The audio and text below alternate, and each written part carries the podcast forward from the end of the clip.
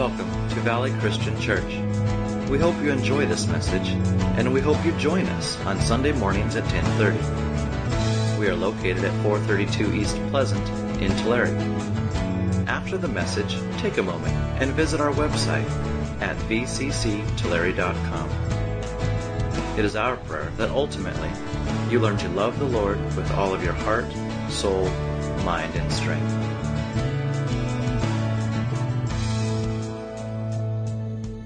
Let's get into the Word this morning. Uh, we're going to be in John chapter 8.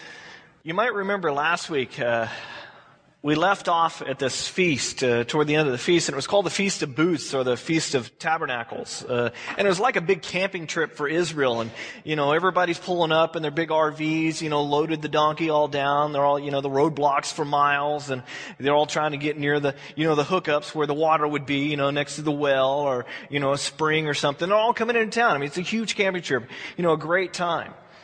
And at this feast, uh, this feast was a, a, way to remind them of their ancestors' journey through the wilderness. And they would sit around and, and, uh, and tell the stories and teach the younger children and remind themselves about God's blessing in their lives. And a few of us uh, were, were actually kind of bantering around thinking, you know, because this happens in October. It'd be really cool to either do a one night deal uh, during this time, because they still f- celebrate this feast, and it's part of our her- heritage also. That maybe we ought to, you know, celebrate that next year or something at that time. So remind me as we get to October, and we'll try to figure something out. But it'd be a lot of fun to, to pull something together like that. So everybody was at this feast, and, and the big moment came when where the priest would proceed down to the, bowl, uh, the pool of uh, uh, Siloam and fill up these golden pitchers, these solid gold pitchers with water. And they would bring them all up and they would have certain songs that they would sing. And it was all about the, the Holy Spirit being poured out onto the people. And, and then everybody would just go dead silent and the priest would pour out the water on top of the, uh, the Temple Mount. And, and that signified the pouring out of the Holy Spirit on the people that would happen one day, that God would bring. And, and here's actually a pool, uh, a picture of the pool of uh, Siloam that we actually got to see. Uh, they, would uncovered this and covered it up several times as they've been excavating, uh, because literally Jerusalem is built upon the ruins of Jerusalem. And so they're like, they'll be digging a basement or digging something, and all of a sudden they'll find a wall, and they're like, okay, what's this? And they start digging it even more, and they, they find these steps. And this is literally how this was found. And I think I want to say 2004, 2003. So here, even in modern day and age, we're still finding uh, biblical places and you know things that where people are going, oh well, it must be the pool of Bethsaida because because you know that's the only pool that we can find. And, and here, you know, in 2004 they found this one. Uh, so it's really cool. All these steps that lead down. Uh, I actually got this picture off the net because my pictures were from a side gate and the guys were standing in front because they didn't want us taking pictures. I don't know why, but they just didn't. Uh, but this is a wonderful place place. And this is where, where they would have dipped down those, those pitchers and, and all that. But in the, in the stillness, in the quiet of when they were ready to pour out that water, Christ cries out, screams out, shouts out, however you want to say it. If anyone thirsts, let him come to me to drink. The whole feast was to celebrate this one thing God helping and providing for his people. And the Lord was right there. God Himself, in the form of Jesus Christ, cries out, I can fulfill that request that you have. I can fulfill that song that you've been singing for eons. I can do that. And He does do that. Some of the people just don't quite know what to think or to, to, you know, some people were getting it. Other people were just like, dude, what's he doing? What's up with that? So let's pick up the, the story in chapter 2 because the next day it says here, now early in the morning he came again to, into the temple and all the people came to him and he sat down and he taught them. And, and we do it the opposite way. Uh, the, the, teachers and the priests would, would actually sit and everybody else would stand. So I think next Sunday I'll just get a chair and you just, yeah, I don't think that would go over too well. But he sat down and he taught them. Then the scribes and the Pharisees uh, the lawyers and the, you know, all the, you know, all the, the upper echelon people, the scribes and the Pharisees brought to him a woman caught in adultery. And when they had set her in their midst, they said to him, Teacher, this woman was caught in, a, in adultery, the very act. Now Moses in the law commanded us that such should be stoned. But what do you say? This they said, testing him, that they might have, an, uh, might have something of which to accuse him. So once again, John paints, uh, paints a picture for us where the leaders come and, and really try to trick Jesus into an answer. And they will try this several different ways over the years, and this was just one more. They, they try to box him into a corner, put him into a corner where, where it's a, a lose-lose situation for him. We always talk about win-win situations, but this was a lose-lose situation from their point of view. It's either this or that, and you're going to lose one way or the other. Now, before we talk about this poor woman and, and the situation, and this is really a poor woman and what she's going through. I mean, a woman who's, who's caught up in acting like the world.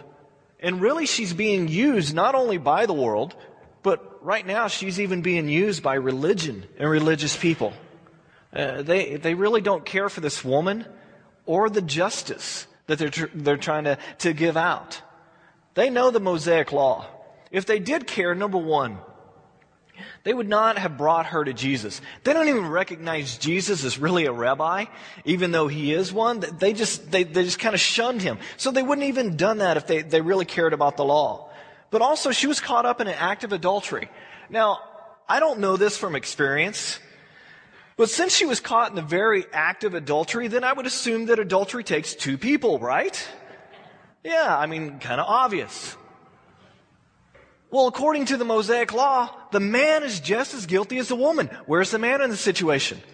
I'm sure the women, I mean, you, you guys notice details. You go right to that. For us men, it takes a little while and we go, oh yeah, there's a man involved. You know. They only bring the woman. They drag the woman there. It was not fair.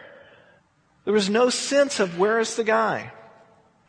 Now, another question I had as I started reading this is, where's the woman's husband?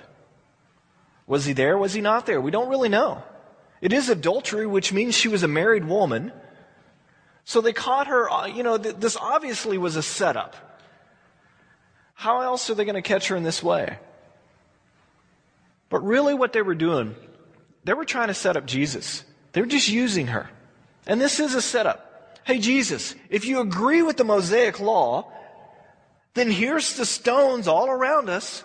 We, we, we keep a pile around just in case we need to stone somebody. Right now, if it really, if you really believe the law, she violated the law of Moses. Let's get to it.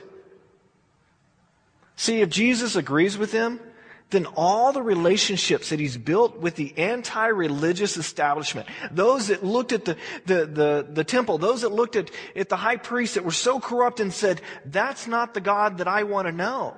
That's not the God that I want to go toward. And they're sitting there going, that's corruption. I don't agree with that. And Jesus comes along and says, there's a better way to get to God. And he's saying, come through me. If you thirst, I can fill you up. If you hunger, let me feed you. Let me do all these things for you. There's another way here. So if he agrees with them and picks up the stone and ready to stone her, he loses all of them. It's a no-win situation. You know, Jesus was really hanging around some seedy people, some people who needed him. And that was a great thing. So they were trying to put this wedge in between that, those groups Jesus and the people that he loved so much. Come on, Jesus. Are you going to come down on the right side or are you going to come down on the wrong side here? Are you, are you just going to try to be popular? Are you just going to go with the crowd? But on the other hand, if he says, don't stone her, Let's show her some grace here. Let's, let's forgive her. Then he'll look really soft on the law. And he came to fulfill the law. So for all those people sitting there looking for the Messiah, the one that's going to fulfill the law, they would look at Jesus and go, no, that's not the Messiah. That's not the Christ. The sad part about all this is the heartlessness of these guys. I mean, this woman is ashamed, drug along to the rabbi, obviously embarrassed. May or may not have clothes on at this point. We don't know. Hopefully they, you know, put something over her. I mean, they are, they did bring her up to the Temple Mount area. It's a very awful and ugly situation here. And there's no concern for this woman. The law is supposed to protect even protect the guilty until they're found guilty. That's even what our laws are based on here in America. It's supposed to protect, and they seem to not care. There seems to be a sense of personal holiness. Look at her. I'm much better than her. I'm not like her. Look at her. This is so hypocritical. And Jesus is really about to point it out. Verse 6, he goes on and says, But Jesus stooped down and wrote on the ground with his finger, as though he did not hear.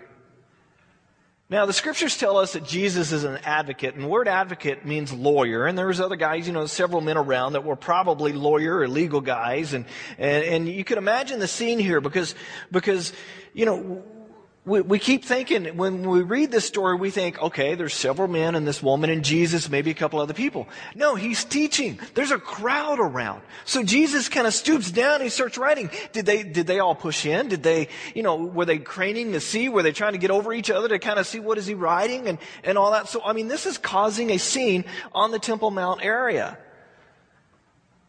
So Jesus pauses and really just kind of ignores them. And he begins to write something on the ground. And I'm sure this just totally irritated them even more. I mean, I mean, when somebody ignores you and just totally just does something and you're sitting there going, hello, did you not just hear, hey, hey, hey, hey, stop, look my way, look at me. You know, we treat them like a child in a sense. No, no, no, look at me. Do you understand? And so Jesus is totally ignoring them, irritating them.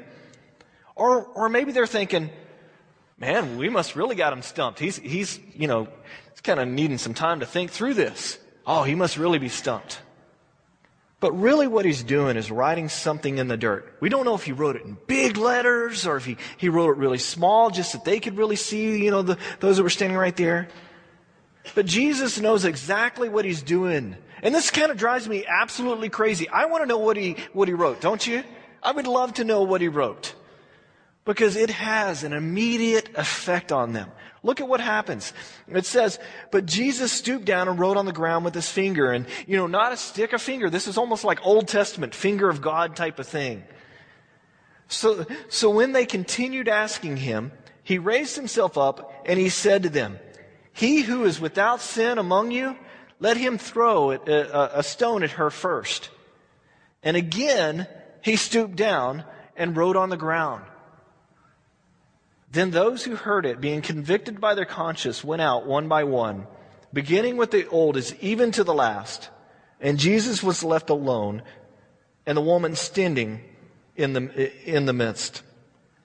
When Jesus had raised her, himself up and saw no one but the woman, he said to her, Woman, and I kind of said that with an attitude, and it's not really, this is a term of endurance. This is like in the South when you say ma'am. You know, I came out to California and I say ma'am, and people look at you like, don't call me ma'am. So it's not like that. This is a, you know, this is a respectful term. He says, woman, where are those accusers, accusers of yours? Has no one condemned you? She said, No, my Lord. No one, Lord. And Jesus said to her, Neither do I continue. Go and sin no more. Well, this is one of the most beautiful verses in the scripture. Neither do I condemn you. Go and sin no more. This is so contradictory. This is so the opposite of the ugly scene that, that's playing out here. And religion has done some ugly things. And this is one of those ugly things. At the end of this beautiful festival, these men just can't stand it. They're going to get the sin out of their community.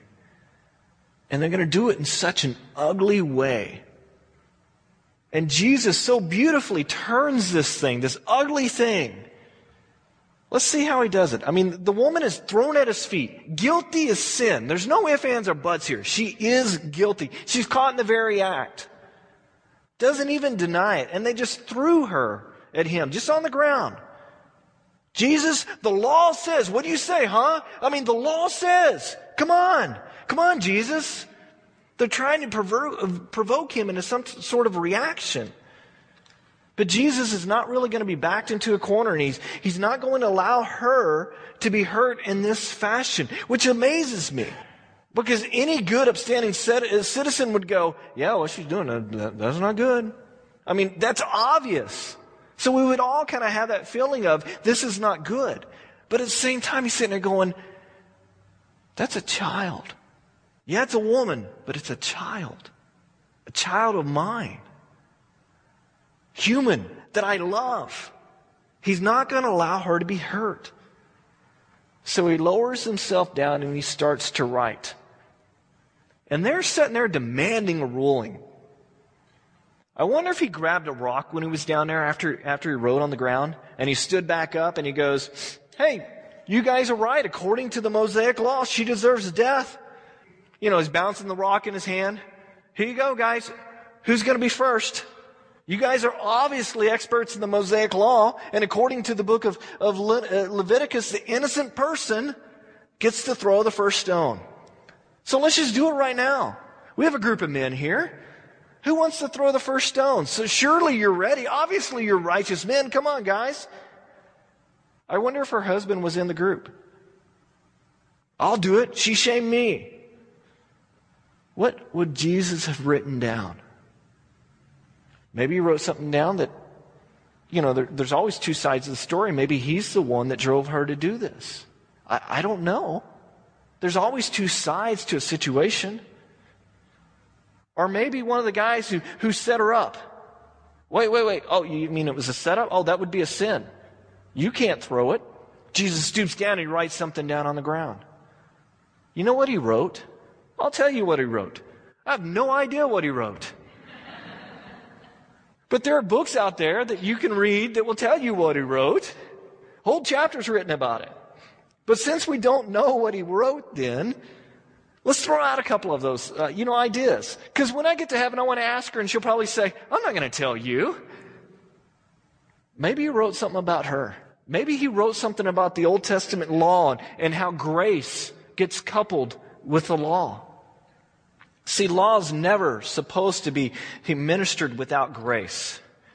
And I think for legalistic people, sometimes we get caught up on, on it's all about the rules and we leave out the grace. Because if law is administered without grace, you know, yikes, I mean, we're all toast. We should be just nuked. Squished like bugs, however you want to say it. Every one of us, if the law is administered without grace, then that's how it should be done. You know, they didn't just bring a sinner. They just didn't bring somebody to, to, to, you know, just say, you need Jesus, you are corrupt. You deal with them, Jesus.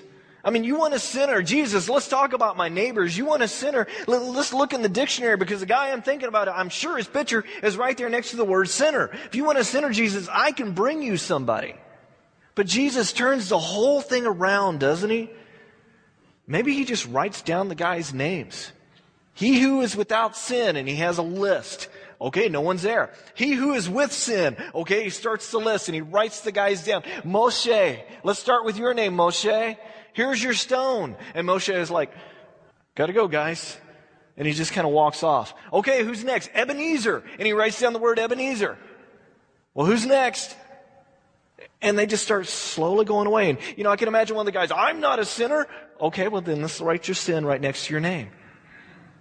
You see the point? I don't know what, uh, what he wrote, but whatever it was, it stopped these guys right in their tracks. And he got the focus off of her and onto them. And they just all leave. And Jesus stands and says something very beautiful. He says, Where are your accusers?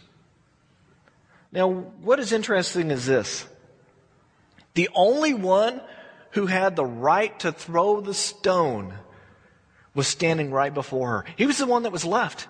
He was the righteous man, and she didn't even realize that this righteous man is standing right in front of her, and he could have thrown the stone. He had every right by the law to do that. According to his own law. I, I bet she was just focused on, I don't know how I got out of this, but I'm not going to die today. Because they stoned people for this stuff back then.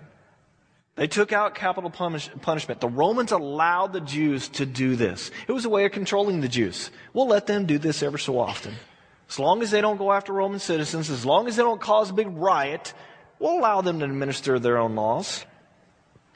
You know, I'm sure she's sitting there thinking, how did this happen? See, one day later, she would stand before Jesus again, and he would judge her again.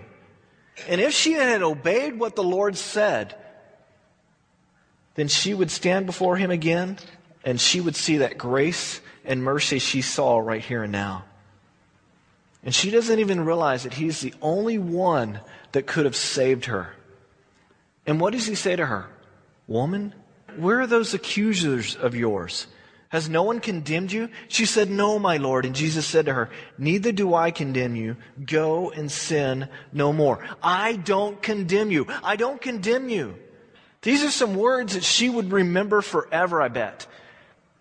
Do you, do you have like certain memories that it's like you can remember exactly what so and so said to you one time? Uh, you know, maybe it's a childhood memory or maybe it's adult memory, memory that ever so often you're just struck by it and go, wow, I can't believe they said that. I remember exactly what they said.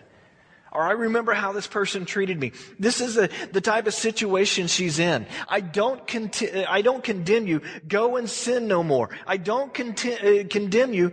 Now stop sinning. And this is the beautiful thing about Jesus. He takes all of his law and he wraps it in grace and he administers both. He doesn't con- condone what she's doing. He doesn't say, oh, no big deal. Hey, hey, you know, this is the New Testament. It's all about grace. He doesn't do that. Don't worry about the whole adultery thing.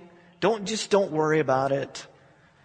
See, God hasn't changed. He did, you know, he, he's not like it's, it's not like it's New Testament time and he doesn't get upset with sin anymore. No, he's the same God. It's not like he doesn't think that sin is bad anymore. No, Jesus cannot stand sin.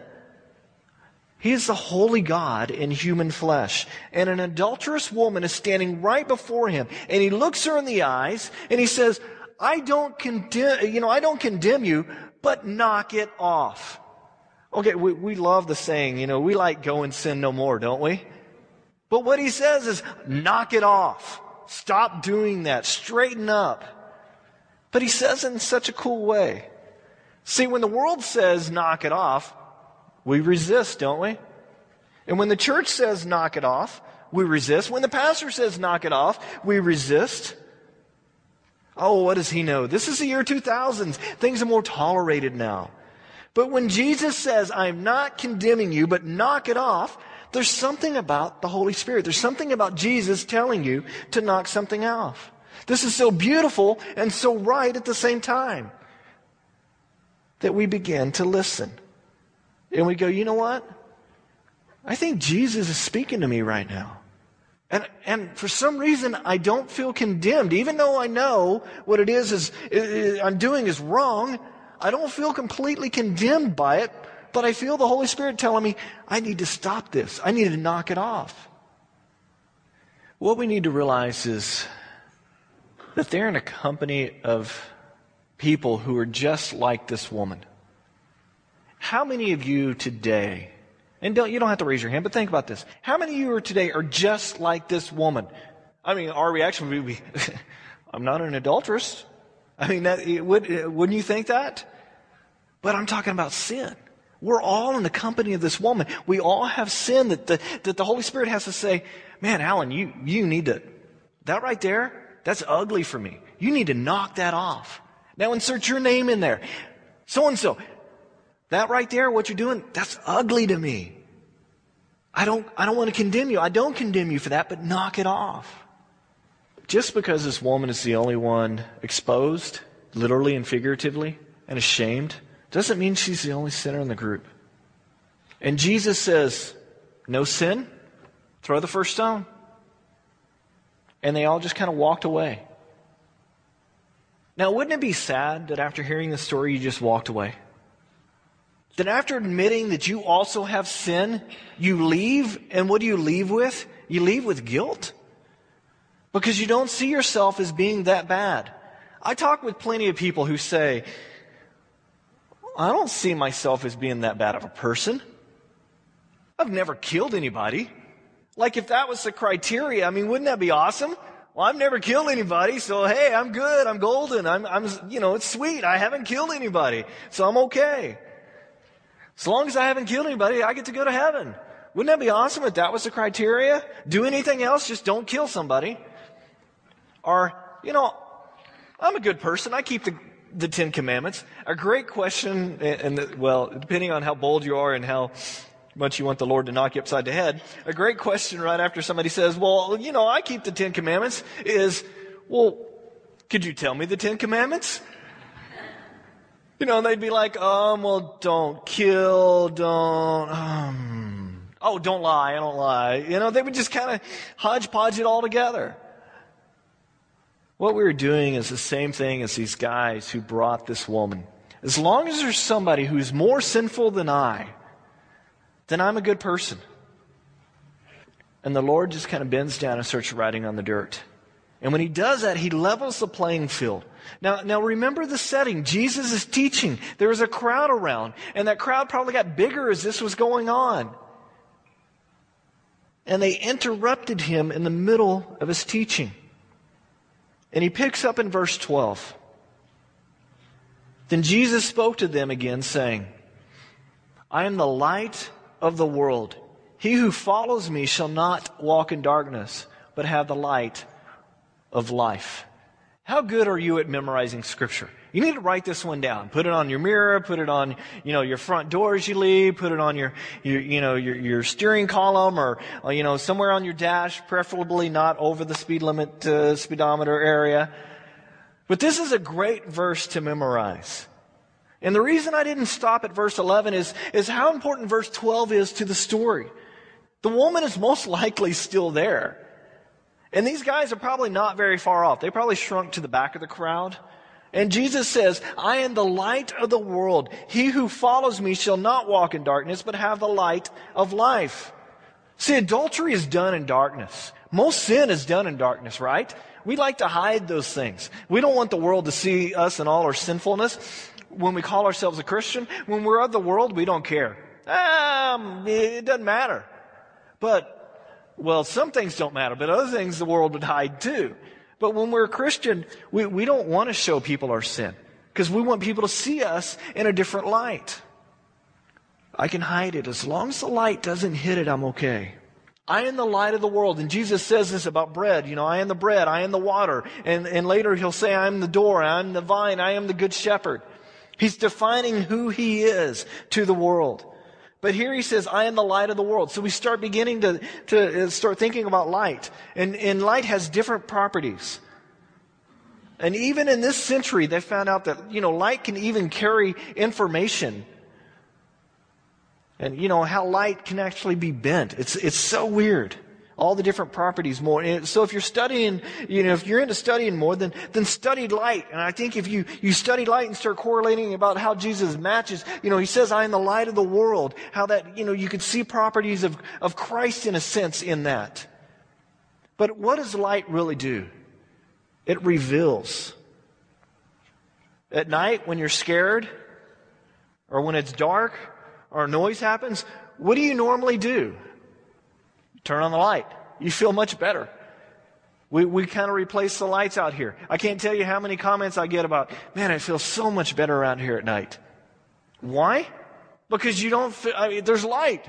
You're, you're not covered in darkness. It's a good thing. Light is security sometimes. Now, if Jesus is the light of the world, how powerful is that light? It's enough to reveal everything that's why some people just completely avoid church.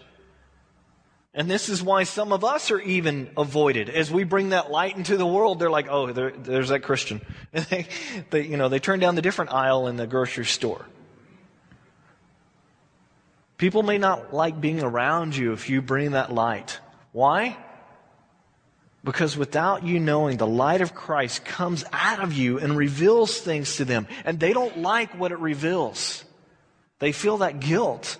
And it's not that you bring it, it's like the Holy Spirit saying, you need to find something different. You need to, you need to find the light because what you're doing is darkness. So we have to be careful with that light sometimes that we don't actually hurt somebody with that light. It's like a laser light. You know the laser pointers? You don't want to put that light in somebody's eye. Why? Because it would burn their eye out. It would hurt them medically, you know, physically. The same thing with Christ. Sometimes we can use that light in a, in a negative way. So we got to be careful how we use the light. Use it in the right way. But when you bring light into darkness, it chases darkness out.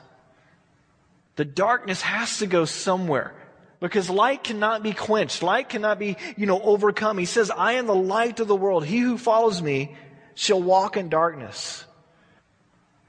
This is really cool because on one hand, we see a promise, and on another hand, we see a command here. You get a promise and a command out of the same verse. The command is, He who follows me shall not walk in darkness. Very straightforward. And this is what really the, the law of God is all about. If you want to follow me, stop walking in darkness. Just like I told this woman. Stop it right now. All sin, stop that sin. Whatever you're doing, stop it. Because that is darkness. So if you walk in me, you shall not walk in darkness. You should stop doing those things. See, religion tells you, stop sinning, and it gives you no power whatsoever. No power to be able to handle that. That's what religion does. And it's sad. They say, stop it, knock it off. But Jesus comes along and says, Neither do I condemn you. Go and sin no more. See, the promise is the other part. He who follows me, well, you know, when we follow him, what, what did we get later on? What does he give them later on to be able to follow him? His Spirit, His Holy Spirit. Just like the priest had poured out the water, that Holy Spirit is poured out on us. We have something, we have the ability to be able to deal with this. We have the ability to be able to, to handle sin, to, to slowly over time bring more light into our life. But without the Holy Spirit, that's so much harder to do. Without the Spirit, it's all based on religion. But with the Spirit comes power. A power that helps us, a power that gives us strength and, and, and ability to, to walk in light. See, for some of us today, it's Jesus saying, I don't condemn you, but knock it off. I mean, knock it off. I don't condemn you, but stop it. How many of you is he talking to? Okay, don't raise your hands. Because then we'll start all these rumors going around. You know that activity that's in your life that's sinful? Stop justifying it. Because if you justify it, you're just like these guys that drag the, the adulterous woman up to the temple, which is, which is not a, I mean, it was the Gentile area, but still, sinful people couldn't even go up there. Jesus was probably actually teaching on the temple steps because, because heaven forbid the, the guys actually break the law and bring her into the temple area, the temple mount. But he's probably right there in front on the, on the southern steps where oftentimes rabbis would go and teach. But the promise is, if you follow him, he is the light of the world. Your path will never be in darkness as long as you stick close to Jesus. And that is what's really cool. As long as we stay close to Jesus, it doesn't mean we have to be perfect because we can't be perfect. But it means that as we mature, as we, we move along in this life, as, as we grow older in age, as we grow older in Christ, as in that maturing process, if we become more like Christ, we get closer and closer and closer to them. You know, it's so funny. Good friends, even husbands and wives, a lot of times, the more you like a person, the more you become like that person. Have you ever noticed that? Have you ever noticed a friend either copying you or you're copying a friend, your actions, your, your demeanor, the way you laugh? You tend to go toward people you like.